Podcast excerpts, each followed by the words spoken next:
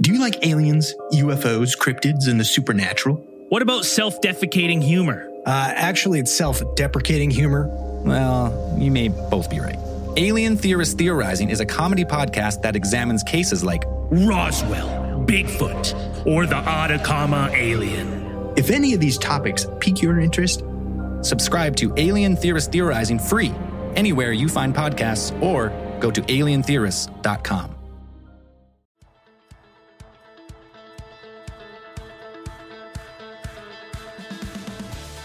Hey everybody, it's Joe Trippi, and welcome back to a special guest episode of That Trippi Show.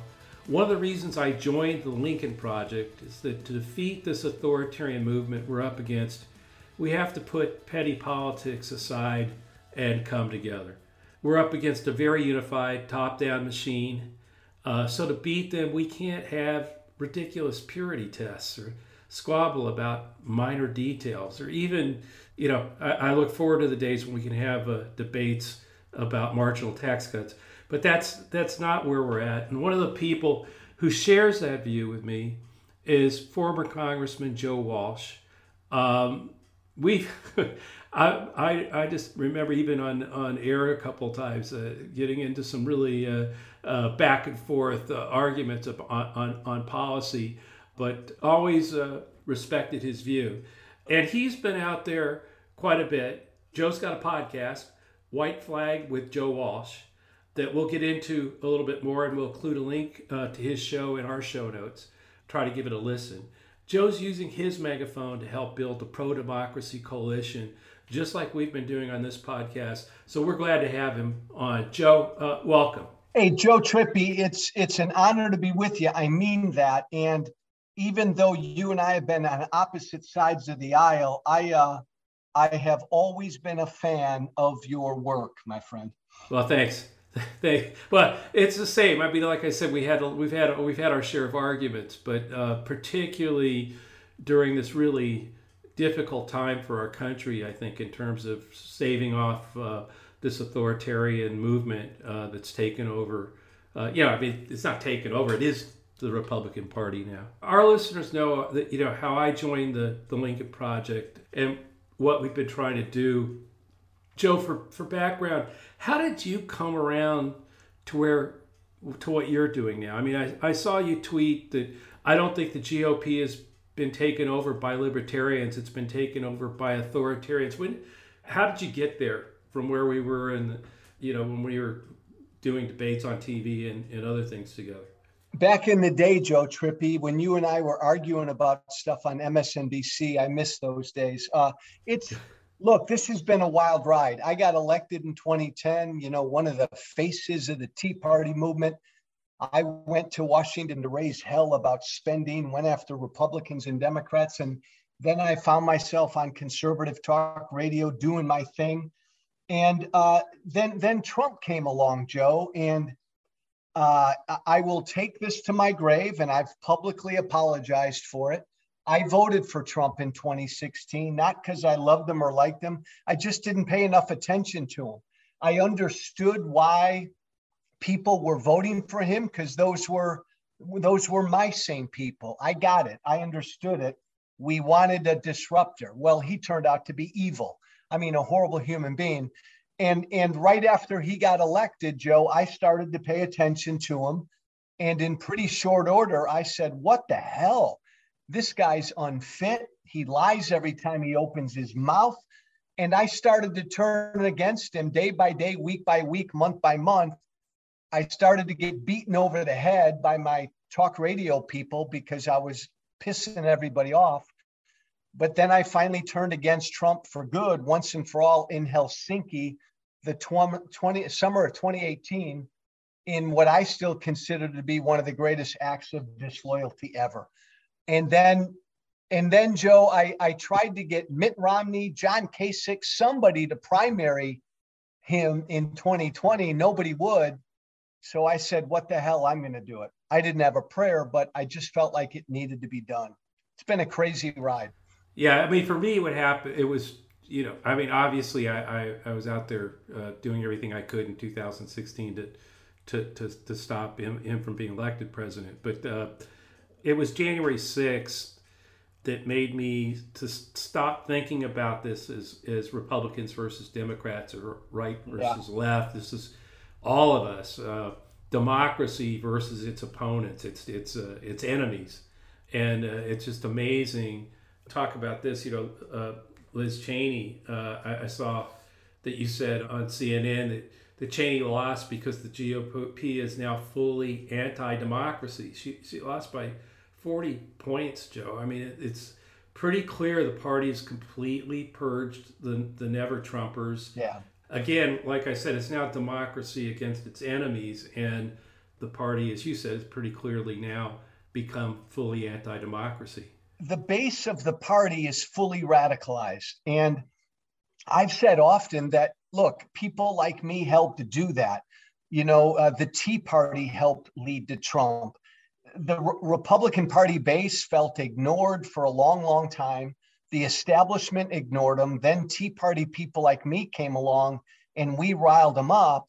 And so by the time a demagogue like Trump in 2016 came to the scene and he said, I'm going to build a wall and keep black and brown people out, man, that was it. The deal was done. They're fully radicalized. They don't believe in the truth. They've really given up on democracy, Joe. They I hear it every day from these people. They want a strong man to give them back the America they thought they had.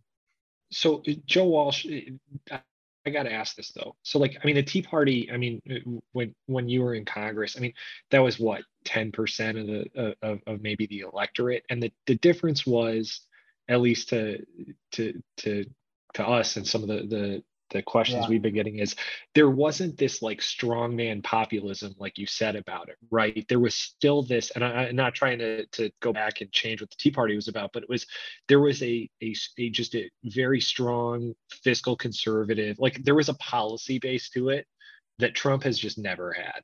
Is that fair? You're spot on. You're spot on alex.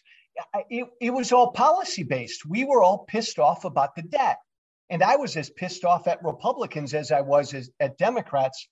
But you know what, Alex and Joe? I even back then, though, I heard some of this authoritarian stuff being talked about. I didn't recognize sufficiently how strong the authoritarian impulse was in the party. And we went to Washington, the Tea Party did, to try to stop government spending. We didn't do anything.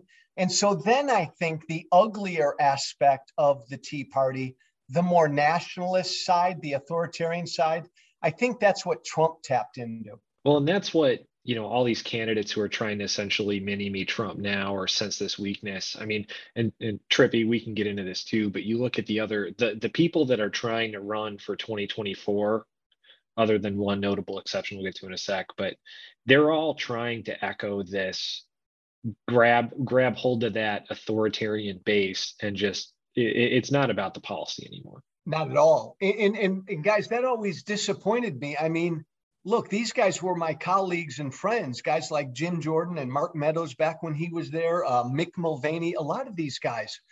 And i thought they were like me. They were like constitutional conservatives limited government limit spending.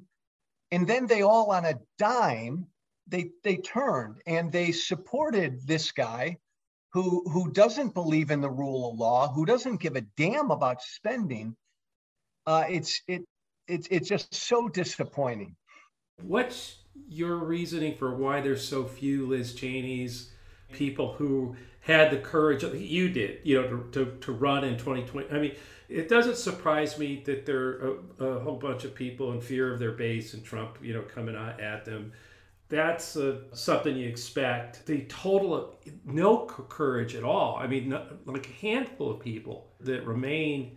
Why is that? Is it the base or is it Trump? What what is it that's because you look, Joe, at what happened to me when I turned on Trump publicly five years ago. I lost everything. Yeah. I was on 200 radio stations around the country. I was on Fox News every day.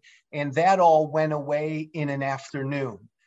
Liz Cheney, the minute she publicly came out against Trump after January 6th, she knew she was going to lose everything. She knew she was going to lose.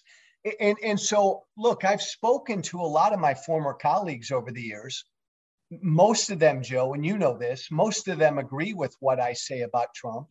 Um, they don't want to lose. It, it, they don't want to lose their their office. Uh, if you're on talk radio or Fox News, you don't want to lose your show and your ratings. So that's a big part of it. And and the other thing is, and many of them tell me this privately, they're cowards in that they're waiting for the Trump storm to go away.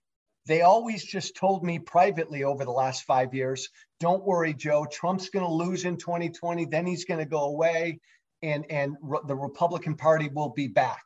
So they just kind of hid under their beds for four or five years. Um, and, and, and they're wrong, by the Yeah. way. Uh, Trump's not going away. Yeah, I, it's easy for someone like me to stay, remain a Democrat, and then join the Lincoln Project, talk to people about why we need to to join with Republicans, former Republicans, Independents, Democrats, all come together and fight the enemies of democracy, which I, I fervently believe. But it, you know, I have a lot more respect for the Liz Cheney's, you, and, and and the people in the Lincoln Project that I joined because it is like literally I don't have to walk away from my party and worry about it. They all knew when they did it. When you did what you did, Liz Cheney knew. Yeah. Uh, Reed Galen, uh, Stuart, uh, you know, Rick Yep. Wilson, all of them knew. I know because I've sort of been a rebel in my own party, taken on a couple of in, of incumbents, and I know how. I know you get punished. I've been. Yeah. I've been. Uh, there, there a lot of people in the party still don't forgive me for, for Howard Dean. Yeah. But but my point is, you know, I, I was able to stay in the party, uh, you know, and, and, and you know, and, and help elect uh, uh, Doug Jones and and Jerry Brown and others, you know, and make it. But but I I know what it's like when you're just sort of taking on uh, some of the powers in your part in your party. Yeah. Uh, what the punishment is, walking away from it, particularly with with somebody like Trump, who is just got it, you know, holding the entire thing hostage and knowing exactly what was going to happen. Is just I, I just it speaks more to the courage of the of the people that that have stepped up. And probably it also probably does explain the answer to my question why so few have had the guts to do that. Well, and and Joe, you've been in this world forever, and you know politicians. It's a scary thing for a politician to give up that office, to give up the power. It's a great gig to be a member of Congress. I enjoyed it. Um, it's really scary. And look, I, I, I, I would do it again. I, I, I have no regrets, but I, I got to look in the mirror every week. I, I lost everything. And Liz Cheney's got a big name and uh, she's got legacy. She's a Cheney. Uh, she may not have to leave the Republican Party. She's big enough, but she has zero future, zero in the Republican Party right now. So that's interesting because there you know, there are a bunch of people, you know, who are urging her to, you know, start a third party or, you know, whether she could, like you, challenge Trump or or in the in the 2024. But I saw that you pushed back pretty hard on Twitter, you know, saying that for two years, Yeah. you know, you believed that Trump uh, and the Republican Party are a threat to our democracy. So for two years now, I've been on Team Democrat helping to get Democrats elected. Not easy to do for a conservative like me, but but country comes first. Where are you with with her? You know, with that speculation about uh, starting a third party or her running in 2024. Hey, Joe, I hope she doesn't start a, a third party. I hope she doesn't run as an independent because I think that will all help Trump. Look, I hope she gets to where I got, and it's it's a tough place to get. I, I mean, Joe, 10 years ago, if you and I were talking, Tea Party Joe Walsh now actively out there helping Democrats. But if you play it out, if you believe like I do that uh, the Republican Party is a threat to our democracy, well, then you have to defeat Republicans. Well, then the only people who can defeat Republicans are Democrats. Well, then for right now, I'm on Team Democrat. I've got to help Democrats get elected. Liz Cheney, to be consistent, had better get to that place. She better get there. It's not good enough to say the Republicans are a threat to our democracy, but I'm still going to help some of these Republicans get elected. That's bullshit. No. If if if if you're going to do it, you've got to support right now the only party that can prevent Republicans from winning. I hope she does that. It, it, Trippi, you've you've said this often that that the best way to to kind of stamp out this authoritarian movement is we just got to keep beating them and beating them. And I, you know, I think you actually both tweeted this, which is why I wanted to bring it up. You, you're both talking about Ron Brownstein, our friend Ron Brownstein's piece in the yeah. Atlantic that came out today or yesterday when we're recording this. But he, the, the subheader was to save the GOP, and this is about Liz Cheney's 2024 chances and her strategy. She may first have to destroy it. And I, I want to go back to you, Joe Walsh, because I mean, when you when you ran against Trump in 2020 now, I mean, they did everything they could to keep you off the yeah. debate stage and preserve his run through. So, so how realistic is that 2024 campaign for Liz Cheney? And realistically, what impact could she actually make, really, for both of you? So the context, Alex, is this. So I I primaried Trump in 2020, and let's be honest, who the hell was I? A one-term congressman, radio talk show host. But even for a little pipsqueak like me, the RNC canceled 22 primaries and caucuses. So Liz Cheney is a much bigger name than me. So if Liz Cheney were to get involved in a Republican primary, there's no telling what they'll do. They're, they're, they will do everything to, to minimize her. There's no way she could win a primary. Not she wouldn't even register. I suppose the only reason she would do it, Alex, is to just beat him up every day to try to soften him for the general but I, I don't know that that would that that would happen so look and the last thing i'll say guys is as a former politician you always want to be relevant and, and we always think oh i got to run for office to be relevant i think liz cheney needs to do some soul searching and maybe that's not the best use of her, her time and, and, and energy. Joe, one of the things I wanted to talk about, getting sort of to 2022 for a second here. The, the one thing that uh, I've been talking to our audience about quite a bit is is 2010. Uh, you know, when the Tea Party uh, yeah. in the Obama midterm had had an incredible, uh, strong uh, victories in the House, but ended up with three or four really over the top candidates for Senate in Delaware, Missouri, and, and Nevada. That yep. in that whole wave midterm uh, showed a, that, that there was decoupling between Obama's approval numbers and when the candidate was too extreme in, in those Senate races. And so one of the things I, I've been talking about is I think we're seeing that decoupling again with Biden, where Biden's numbers are and with some of the candidates like Dr. Oz, Herschel Walker, J.D. Vance, and, and you know Arizona. Yep. What might be different this time, because you've seen you know the polls are starting to look like well maybe that that could happen in the Senate again, and Dem- Democrats could actually pick up a few seats instead of what's supposed to happen in the mid in a midterm with with Biden's numbers being where they're at. But the other thing I, am starting to see, and I think uh, our friend Simon Rosenberg put, put mm-hmm. a, tweeted something about this today.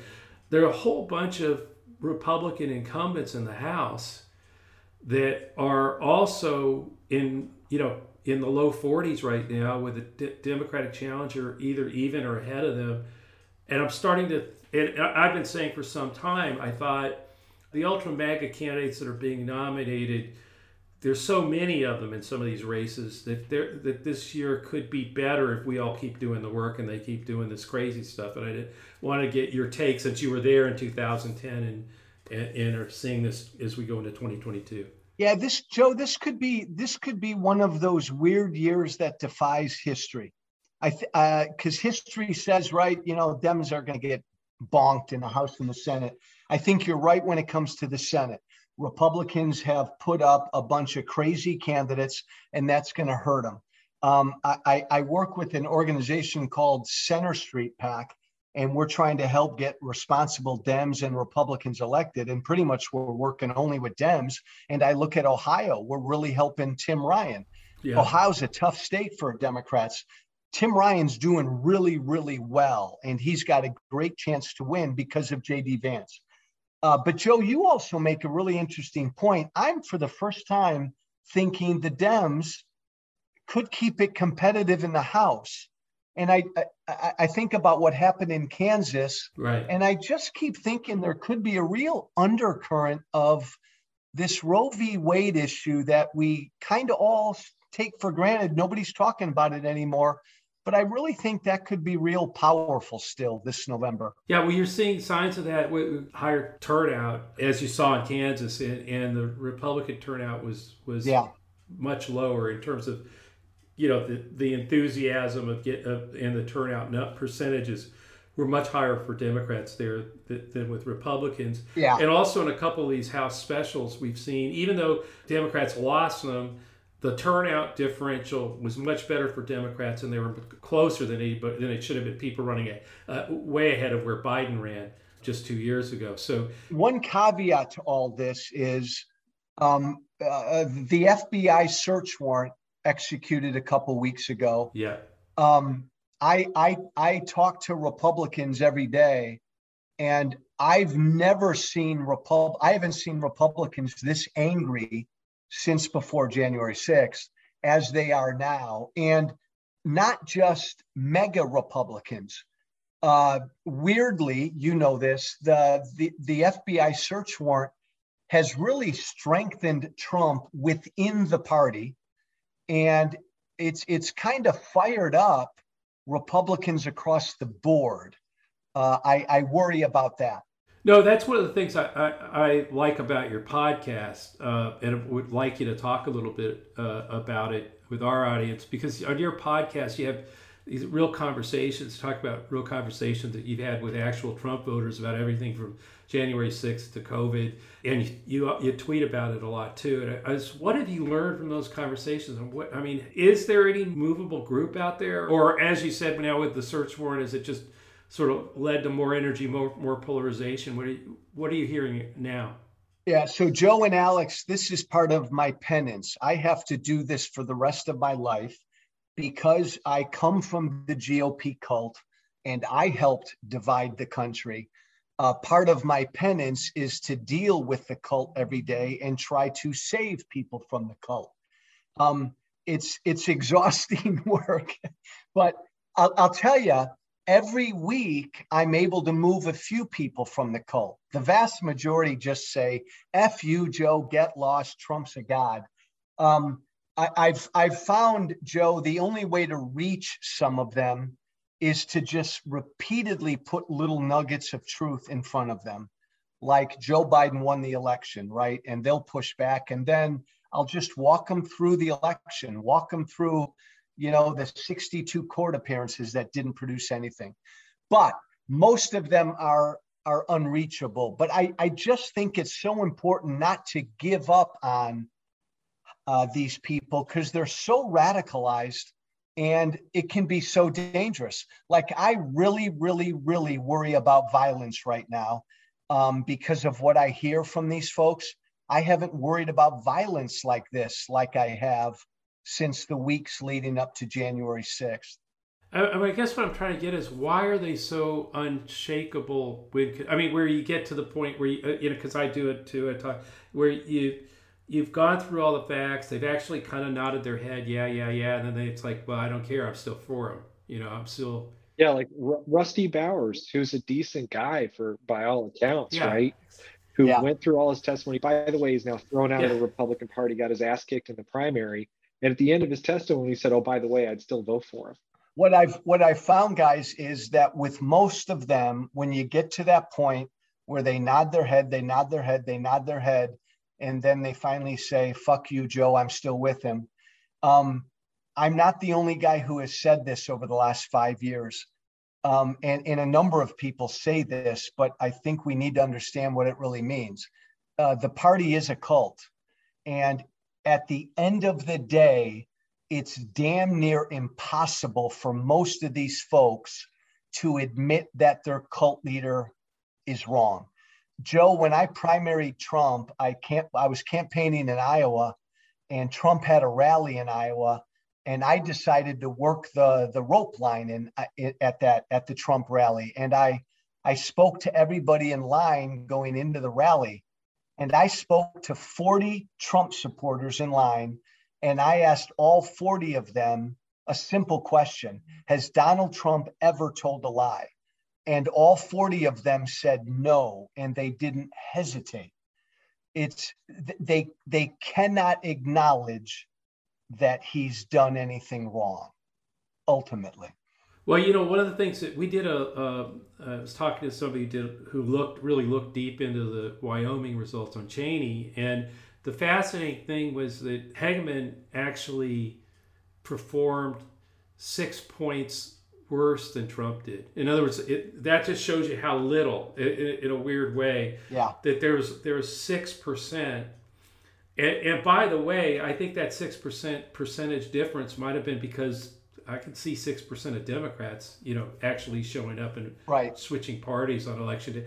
So it's almost like there was almost nothing that moved away from a Trump endorsed candidate against Cheney. And then we're talking about Liz Cheney, who's, you know, I think you you can disagree. I understand a lot of Democrats, oh, she's a Cheney, et cetera, but you, you know, she's been pretty solidly out there defending democracy, taking on Trump. Enough so that I think she probably did get six, seven, eight points of, of Democrats yeah. to, to vote for her. But that means that almost no one in the Republican Party that had, has been voting for Trump in Wyoming did anything but vote for his candidate. Yeah, you know, the, the, the rule for Republicans the last five years has been this. If if you're a, a Trump cheerleader like my former buddy Jim Jordan, uh, you will be a rock star in the party. If you are a Trump enabler, kind of like a coward like Marco Rubio, uh, you're gonna do, you'll do just fine in the party. But if you publicly stand against Trump as a Republican, you're done. You're, you're done. You have no future. I, I often think, guys, like even if the party changes back in 10 to 12 years, people like me and Liz Cheney, I don't think the voters will ever accept us, even 12 years down the road, because we were so outspoken against him.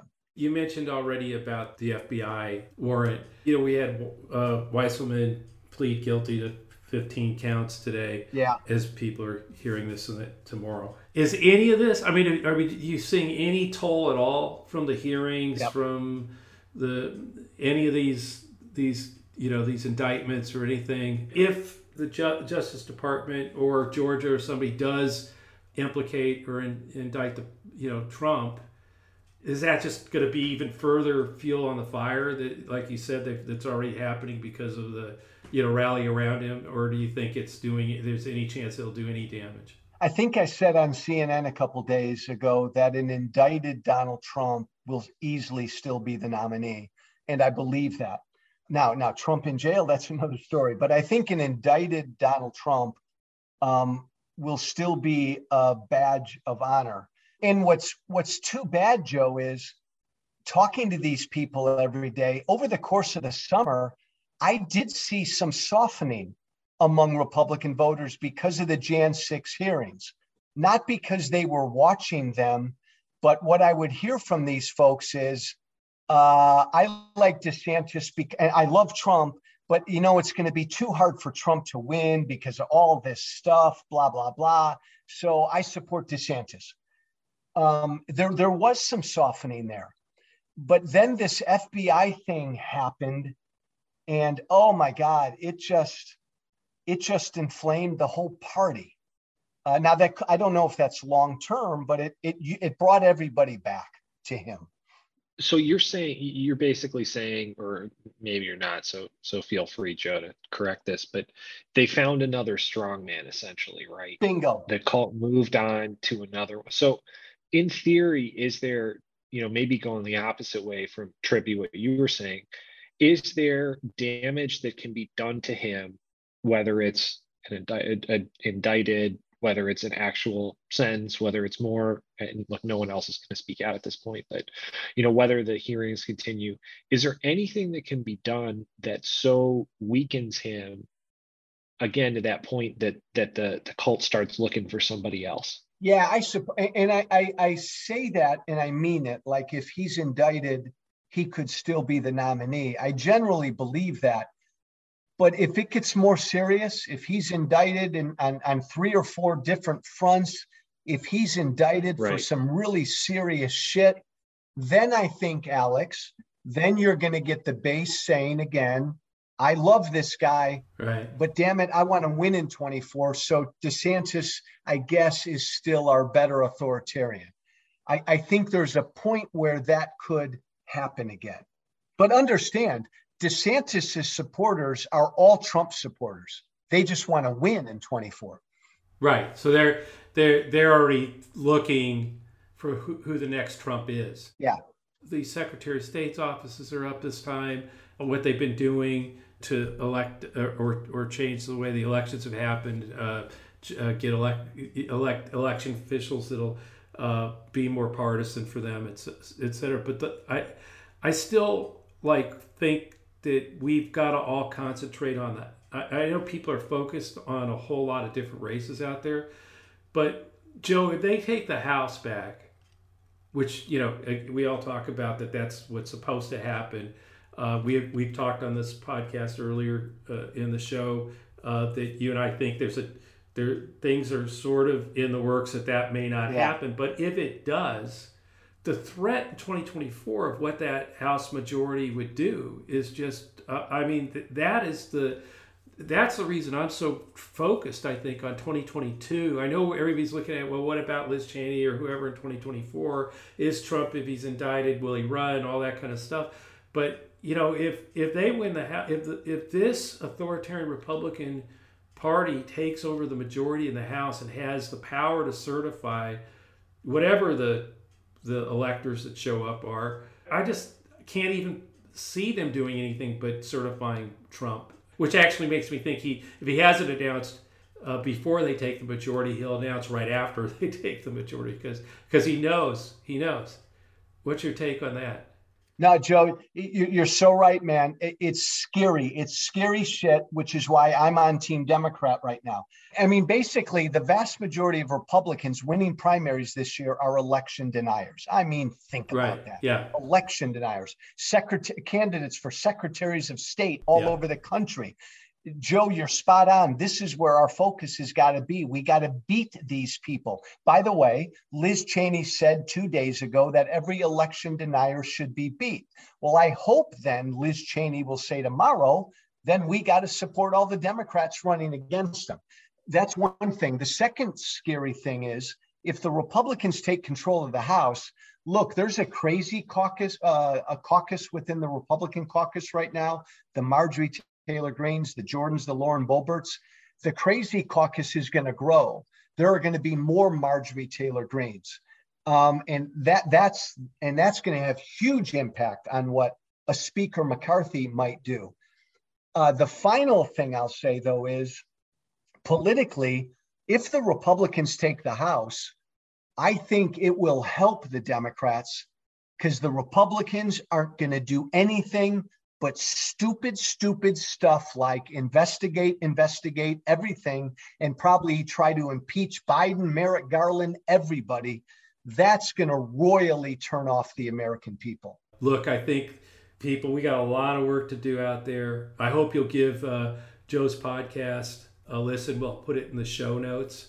And if you haven't, go to jointheunion.us and, and join together as Republicans, Democrats, and Independents in a pro democracy coalition to do everything we can to win these uh, Secretary of States, these House races, and gain a few seats in the Senate. I think it's all possible, but we, we got to do the work you know, Joe, I, I don't know if you have any uh, closing thoughts, but I, I want to th- thank you for coming on. And uh, I mean, I've been looking uh, forward to talking to you because uh, it's been a while since we've been on the air together. I miss those days, Joe Trippi. oh, well, well, we'll hopefully get back back to that. But right now, it's like fight for the stuff we, we could agree on uh, uh, in our democracy. And uh, again, really uh, appreciate you coming on. And I just I just want to close and just give kudos to you, brother, because you have been a, a good rebel your whole career.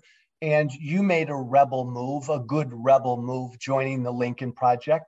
Uh, and and you did that for one reason because you're in the fight to save this democracy. So keep doing what you're doing, my friend.